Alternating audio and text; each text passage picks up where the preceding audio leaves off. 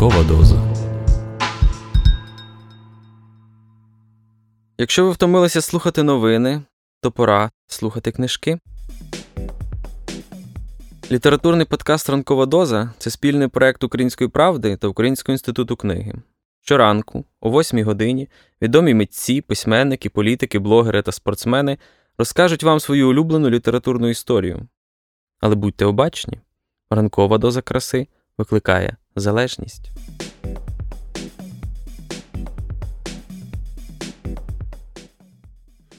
Доброго ранку, друзі! Я, Павло Зібров, хочу порекомендувати сьогодні книжку відомого українського письменника Володимира Лиса, автора з Волині, що дуже проникливо аналізує і описує глибини української душі, правдиво показуючи людські долі. Сюжети творів Володимира Лиса охоплюють минуле і сучасне.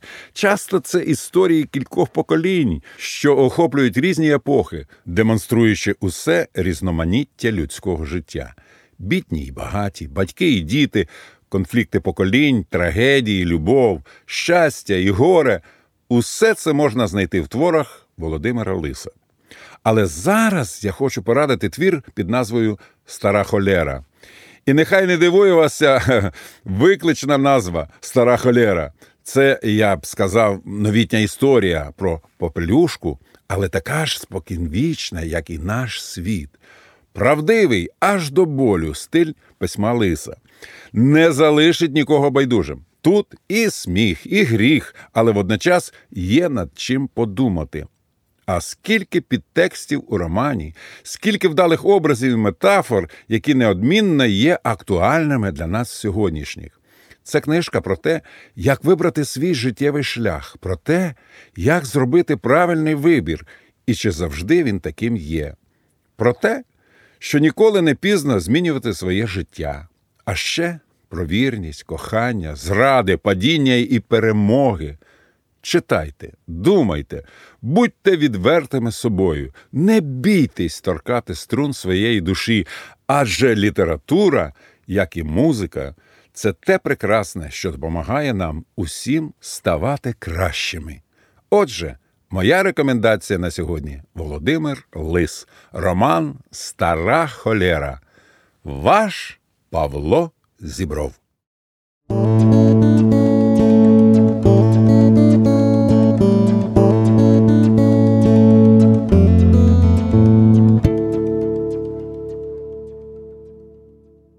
Володимир Лис Стара холера.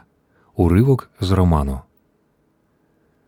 Роман не збирався відмовлятися від своєї варяцької задумки женити, хоч на старості літ непутьового Адама, отдати в приймаки до колишньої сільської красуні Євки, красної ружі. Тож ледь другої неділі дождався, зібрався, навіть маринарку празничну вдяг, волосся поріділи і геть сивий п'ятирнею причесав. Зновика на старече своє збіговисько, Тамарка його тепер вже баба Тамара з лежанки. Роман вишкірів рештки жовтих зубів.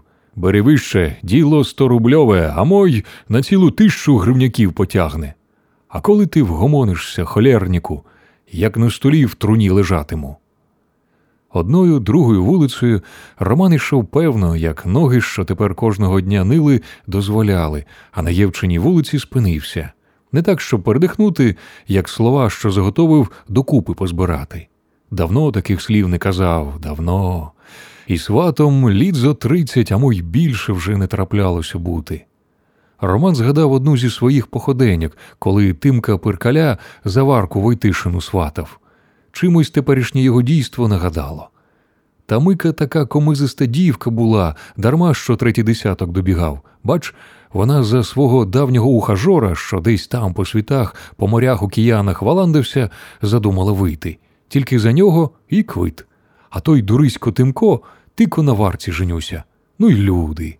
Як геть уторопав Роман, що діло до диньки йде, що ніякі його слова до тої дурної тимкової головешки не лізуть, як біб об стіну відскакують, скомандував до другого свата Омеляна. А мотузок. Омелян тоді витріщив очиська. Нащо?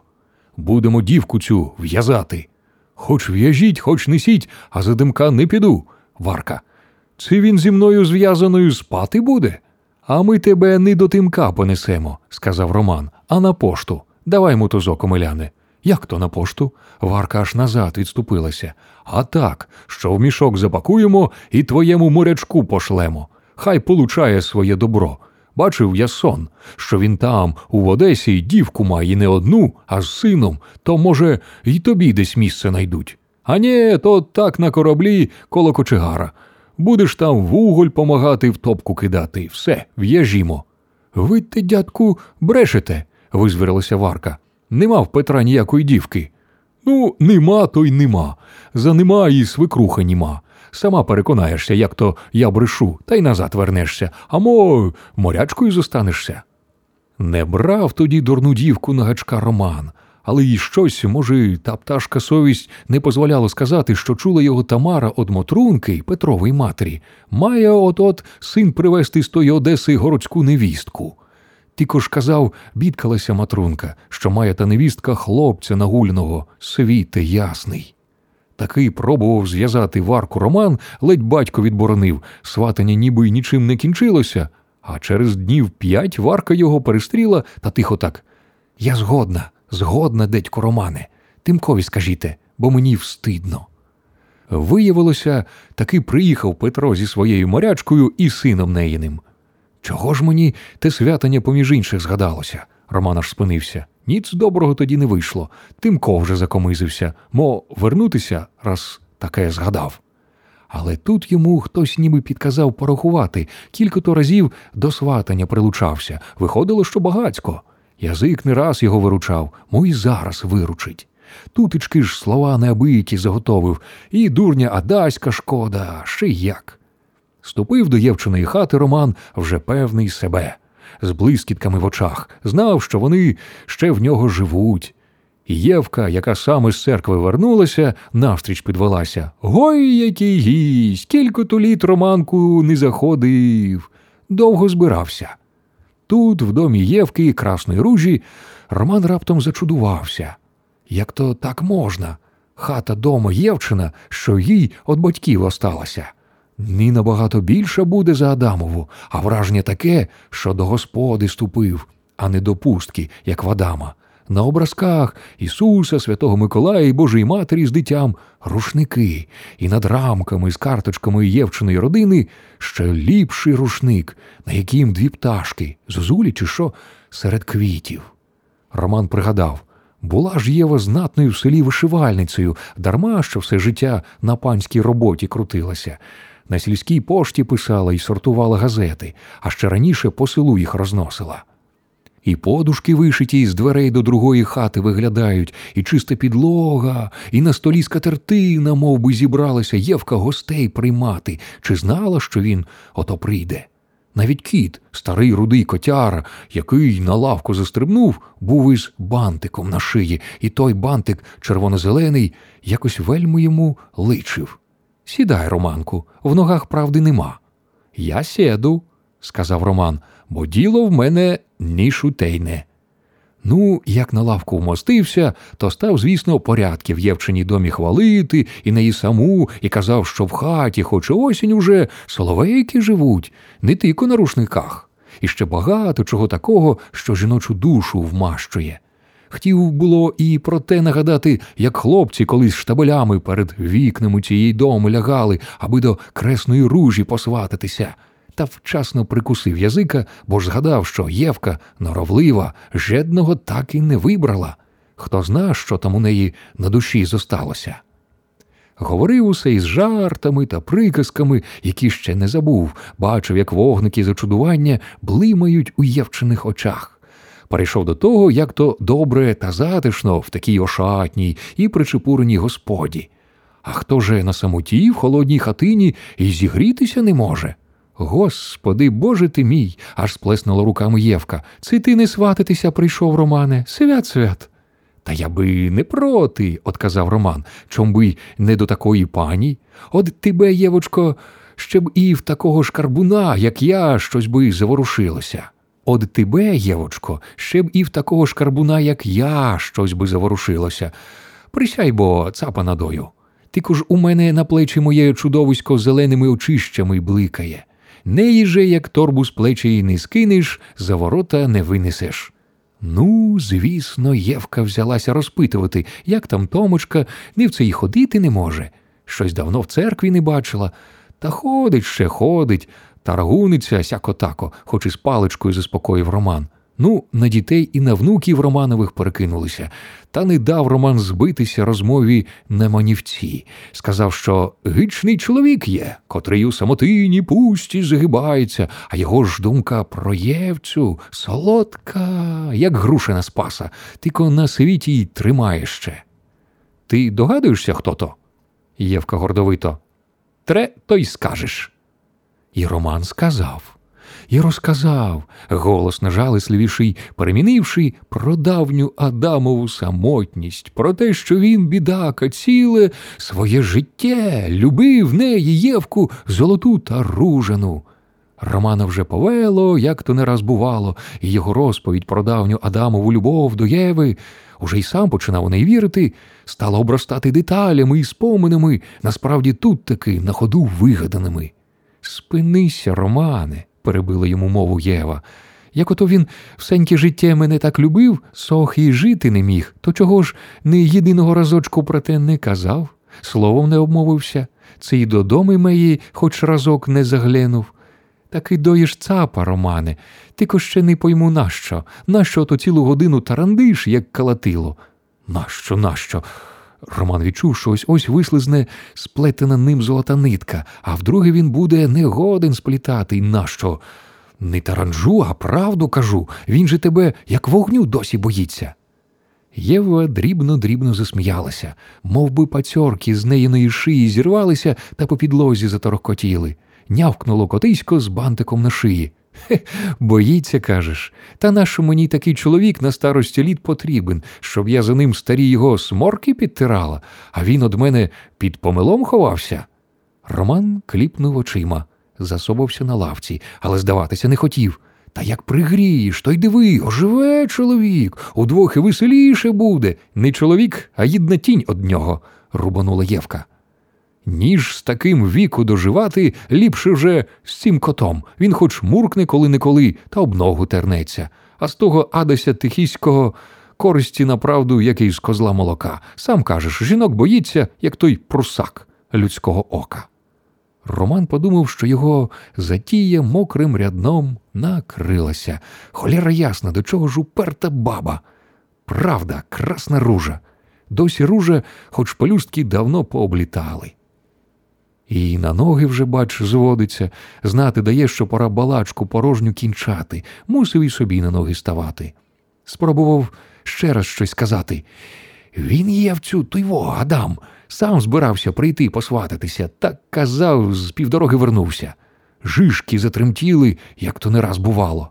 Кажеш, не раз? Ну і дурень дурним, єдне слово, тихіський. Вибачай, що бліщини у мене не водиться, а то б посиділи. Неділя все ж.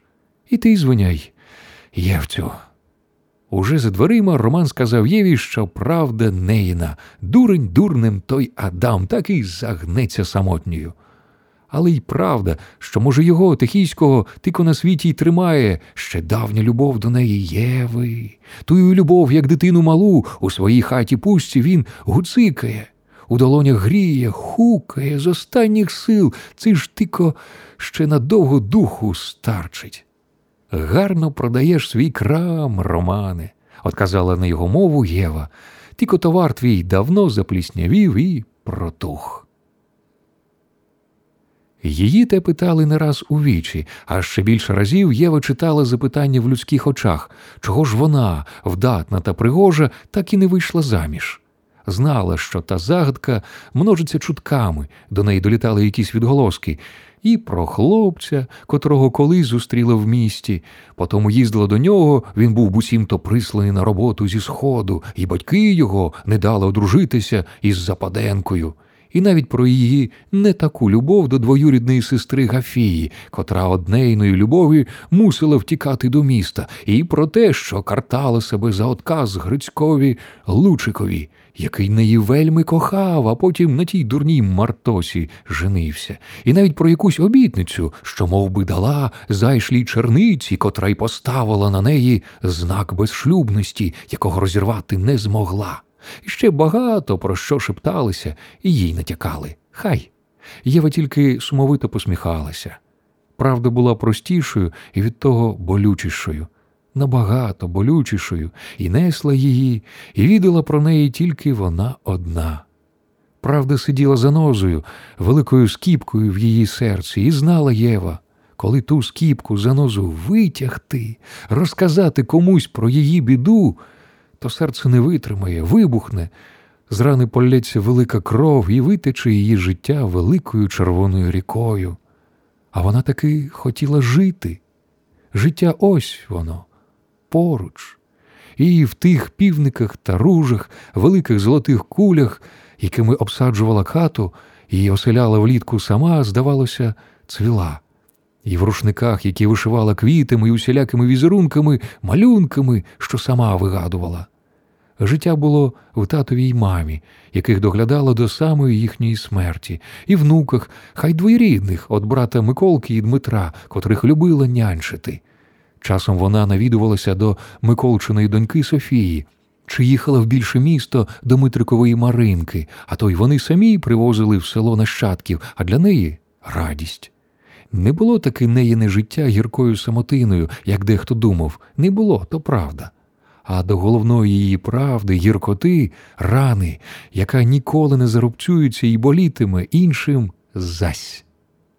Їх вродилося в сім'ї також четверо, як тих сільських халамидників, до яких належав Роман, що ото надумав неї на старості за Адаська катехійського отдати. Нє, хламидників троє, а той Адам Лесишин, бо ж Лесь прізвище. У їхній компанії хуліганській приший кобилі хвіст. Їх було четверо по-інакшому двоє братів і дві сестри. Спершу Павлина з'явилася на світ, потім Микола, далі вона, Єва, а тоді вже найменшенький Пуцвіріньок, що вродився через дев'ять літ після неї Митрик. Миколи вже нема. Прожив, слава Богу, 85 літ. І Павлини нема. Осталась вона й Митрик, ще сивіший за неї, дарма що молодший. Микола женився, вважаю, у 25, за два тижні до дня народження. Знайшов собі суджену в сусіднім селі. Зі сміхом потім розповідав, як познайомилися. Ждав автобуса на зупинці, щоб їхати до райцентру, а тут під'їхав автобус з другого боку. З нього й вийшла разом з іншими пасажирами дівчина з сумкою в руках і рушила до дороги в сусіднє село. Тоді ще автобуси в кутівці не ходили, і щось побачив у її фігурці, а особливо в обличчі, коли на мить озирнулася до людей на зупинці, угледів таке, що змусило йти за нею і зговорити, і сказати, наче б теж йде до родичів у кутівці. І пройшли ту дорогу разом. Забув Евен, братик, за свою поїздку. А питаю його, а до кого йдеш? А він очима закліпав, когось назвав, а я кажу, в нас таких не водиться. Зі сміхом Миколина Вітка вже як поженилася. Ну він все єдно до родичів іду. А я, може, дорогою мене пограбувати хочеш? А він хіба що тебе саму вкрасти? Так і вкрав. Віталинка була найменшою у своїй сім'ї. Старшу дочку вже віддали заміж, а старший брат на три роки од Миколи старший ніяк пари собі не знайде, хоч хлопець вдатний і майстровитий, хвалила сестра. На техніці розбирається, і ім'я, прізвище підходящі Арсен Соломаха. А? Яке назвисько, і чого б такому старим парубком бути, казала сестричка що не просто вдатний, а найвродливіший, найліпший у світі, Єва переконалася, коли вже зблизька побачила на весіллі брата і Віталіни. Високого, сильного, з дужими руками, виразними темно-сірими очима, що вона бачила, пригортали її до себе, а ті дужі м'язисті руки обійняли і насправді пригорнули, коли запросив до танцю. Міцніше, міцніше, подумки попросила Єва. Він почув її думку, і світ поплив неї перед очима. Світ теж кружляв од радості. Світ був тепер зовсім інший. Дякую, Боже, що ти зберіг його для мене, подумала Єва. Бо ж, звісно, такий хлопець вже давно мав знайти собі пару. Зрозуміло, що чекав саме її, суджену свою, Єву. Теж гарну, справді, як та ружа, ще гарнішу. Що на неї задивляються хлопці, знала ще зі школи. Одним поблажливо дарувала усмішки, повз інших гордовито проходила. Вона ждала свого, тільки для неї призначеного, і дождалася, хоч не так і багато чекала. Ішов їй тоді двадцять перший рік. Подумки благала ще покликати танцювати, і він запросив, і весь світ затанцював удруге. Після танцю вивів її з кола, розпашілу і тернувся щокою об її лице. Сьоме небо, на якому досі була Єва, стало сімдесят сьомим, чи мільйонним. Мрія її, любов відтепер була небом. Вона притулилася теж на мить до його рук. У мене руки пахнуть солярою, тихо сказав. То й що? Єва відповіла подумки. Знала вже, він працює на великому тракторі, справжня чоловіча робота. В уяві майнуло, як він вертається після тої роботи, а вона зливає йому на руки. Він умивається, а вона подає рушника. Арсен Соломаха. І вона, Єва, буде Соломахою. Вона знала, через рік, а може й менше, заграє, зазвучить на їхньому подвір'ї ще одне весілля. Так бувало, що брати женилися на сестрах, так мало статися і в них, і сталося. Тільки поруч з найліпшим, найвродливішим нареченим всього за півроку з хвостиком до вінця селом ішла не вона, красна ружа Єва, а сестра її старша Павлина. Та сама, що виросла худорлявою, невродливою, нескладною, вугловатою, не знала, де подіти дівочі руки, завше ходила з опущеними очима, ніхто неї не просив вийти заміж, і невідомо було, чи вийде вона колись взагалі, і в сім'ї вже звикли до того, що вона стара діва. Поза очі зітхали, може, й останеться такою. Болючі спалахи пам'яті Єви. Спалах перший. У них тоді не прийнято ще було відзначати уродини, а вона наполягала. Привітаємо Миколу з 25-літтям і запросимо на свято свояків, відчиних батьків і, звісно, його, Арсена. Братові своєму вишивала Єва сорочку, до весілля не встигла, а тепер вирішила подарує Арсенові, а Миколі рушника, стіл у свята застеляти, а захоче над вікном повісить. Навіщо вона подарувала сорочку, призначену Баратові Арсенові, в якого без пам'яті закохалася? Може, тим і повернула свою долю в інший бік? Але ж ні, між тими двома ще до її подарунка почалося. Коли? Арсен і не танцював з Павлиною. Вона, те старе дівисько, і не вміла танцювати. Усеньке весілля простриміла в коморі, звідки виносила на столи то холодець, то гумачку, то інші страви, з кимось розмовляла та більше сиділа в тій же коморі, іноді присідала на краю лавки. Танцювала Єва. І неї, саме неї запрошував до танцю Арсен, і її обіймали його руки, і вона тулилася до них, і її після весілля проводив він на край села. Тих і було ой як багато. То чому сталося інакше? Відповіді не було. На уродинах Миколиних і виявилося раптом, що вже зустрічалися вони з Павлиною. Арсен зі сміхом розповідав, як Павлина прийшла до клубу на танці, а він учив неї танцювати. І Теодоробусько теж усміхалося, хоч мало б пеленіти від сорому. Єва також за цей час два тижні раз пішла до клубу, в таємній надії зустріти там Арсена. Його в клубі не виявилося, не прийшов то після кіно не було чого й зоставатися на танцях. Кольнуло тико, чого ж не прийшов, чого не відчув її таємного позову, образилася, подумала, що сам до них прийде. Тепер же вони родичі через Миколу й Вітку. Віта, Віта, застулила мені півсвіта, сміявся Микола на тих уродинах, а ти мені цілий світ, Вітка ще щасливіша, дурна гуска. Не сміялася тільки Єва. Чого ж вона не помітила, як того злощасного вечора Павлина кудись зникла з хати, кудись повіялася. Думала, до родичів подалася до тітки Матрунки, а вона зараза до клубу.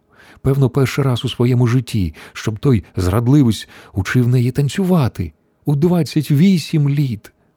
Теперішня Єва, подумки, як не раз вже було, виходить із колись батьківської хати і стає Євою тодішньою, молодою і вродливою, може, і найвродливішою в селі, а може, й на цілім світі. Виходить з хати, йде до хвіртки, відчиняє, опиняється на вулиці і розминається сама з собою тодішньою. Та друга Єва озивається і питає Куди ти йдеш, Єво? Єво, дурна красуне, без тями закохана. А він закохався у ту тиху, ще тихішу і потворнішу за Адама Тихійського почвару, її сестру, стару дівку. Спалах другий. Єва після півроку розпачу й ненависті, коли Павлина вже неприховано бігала до Арсена, Арсеника, Арсениська на побачення, а то й він до них навідувався, бо ж родичі вже, сьома вода по киселю, і брав Павлинище за руку, і обоє розставали серед зимового, а потім весняного вечора. Єва таки зновика стала веселішою на їхньому весіллі такою веселою, що сусід Тиміш Рекун, котрий вже колись до неї клинці підбивав, сказав зачаровано захоплено Ну, ти й сьогодні Євцю в ударі. А чом би й не? зиркнула Єва так, мов би щойно виторгувала сто, ні, тисячу рублів. Чом би й не, Тимошику? Сестру замуж отдаю, старшу сестру. Скоро й мені пора прийде. Ну ну, сказав Томіш, чудо ти, Євцю. Правда, красна ружа. Красна ружа була мов би, розпорядницею того весілля, і на столи подавала, а їсти, пити припрошувала, та все зі словами і лагідними, і такими квітчастими, що гості й собі розтуляли пащеки та всміхалися, і чарки перехиляли за здоров'я молодих, і не захлиналися отої смердючої самогонки, і вона з ними пила і не п'яніла, а ще більше веселіла, танцювала, розпашіла, весела, задихана, сяючими очима, червоними щоками, пишною косою, квітуча, бо на дворі стояла весна, як вони поспішали з весіллям, прокляті безстидники, і ніхто не відав, яка безлистяна, чорна осінь, чорний понеділок в неї на душі. Чи відав? У них в селі була звичка, коли в хаті, де гуляли весілля, ще лишалася незаміжня молодша сестра, а вже ж молодша, як і належало, то наречений, котрий брав старшу після танцю, зі своєю судженою запрошував меншу сестру на другий танець, який так і називали сестринський. Вважалося, що то прикмета, молодша має незабаром також вийти заміж. І Арсен запросив її. Я вб'ю його зара подумала Єва, коли його руки торкнулися її стану, обійняли, і вона знову, вперше після братового весілля, відчула дуже тепло тих наймиліших на світі рук. Вб'є чим? Ножа під рукою не було, а руки, що мали б стискати ножа, пригорнулися до його тіла, і світ кудись поплив, тільки цього разу річкою, по якій, наче сміття, щойно викинуте з неї, пливла її Євина доля. Вони танцювали, пливли вже разом, поруч закружляли інші пари, і тоді він сказав пошепки Прости, Євочко, що так сталося. Вона звела очі, глянула в його очиська, відповіла Як сталося, Арсене? Він, мабуть, прочитав німе запитання, що жило в її погляді і всупереч словам, які вимовляла Навіщо? Чому? Він почув те неїне німе запитання крик. Сам не знаю чого, прошептав ще тихіше. Хіба любов поясниш, а ти й не кажи. Вона ледве дочекалася кінця того сестринського танцю, усміхнулася, вклонилася, хтось крикнув Єва! І слідом за тим голосом інші Єва, Єва. Вона видала усмішку на всі свої зуби і чмокнула Арсена в щоку. Знову заграли троїсті музики, але то вже була музика не для неї. Єва вибралася з гурту та ноги понесли її не до хати, впораються й без неї, і веселитимуться без неї. Її весілля закінчилося, не розпочавшись. Єва йшла, йшла. Спочатку через їхній город, потім сусідський, довкола стояв теплий весняний вечір. Він пригортав неї за плечі, обіймав, пестив лагідним вітерцем, але вона прагла не леготу, не тепла її ніжності. Чим далі її огортала темрява, Чим більше віддалялася музика з подвір'я, тим більше Єва відчувала, що прагне холоду, хоче замінити весну осінню, а може, й зимою, яка б сікла її по щоках, руках, всій поставі колючим снігом, хугою, забивала б подих, брала б в крижані обійми. Мамо, мені нема чим дихати, подумала Єва. Мені нема чим дихати, і я не хочу дихати. Ось ось вона мала впасти, але не падала. Ось ось мала померти, але жила. Зрозуміла, і житиме. І то було найстрашніше. Як там він сказав? Хіба любов поясниш? Хіба поясниш? крізь сльози шептала Єва. Хіба по, по поясниш? Єва спинилася на березі річки, їхньої річки Ситівки. Вода мала б остудити жар, що спалював усе її тіло, але не остуджувала. Вона теж була паркою, і дівчина відчувала її пар. Кинутися вниз, захлинутися у воді? Відчула, не хоче цього. А чого вона хоче? Відповідь була страшною. Нічого, нічогісінько, не хоче жити, не хоче і вмирати. Але як жити у світі, де ті двоє вкрали її любов? Вона прислухалася. Тихі звуки музики долинали, як якесь марево. Під ту музику крутилися, вигиналися, показували язики, чорти у відблисках вогню, що спалахнув і горів дедалі дужче. Єва раптом побачила це крізь весняну темряву під виразно байдужим блиском далеких зір. Їй хотілося дотягнутися до неба і позривати ті зорі. Навіщо вони світять? Кому світитимуть? Тим двом? Вони вкрали її кохання, її щастя, її ненароджених дітей від найліпшого, найкрасивішого, найсильнішого у світі чоловіка, вкрали його ніжність до неї, неї нещастя, що зав'яло, мов пуп'янок, який так і не розпустився. Вони мусили за те заплатити. За все в цьому світі треба платити. Єва випросталася, зникло полум'я і дідьки, що танцювали біля вогню на тім березі річки.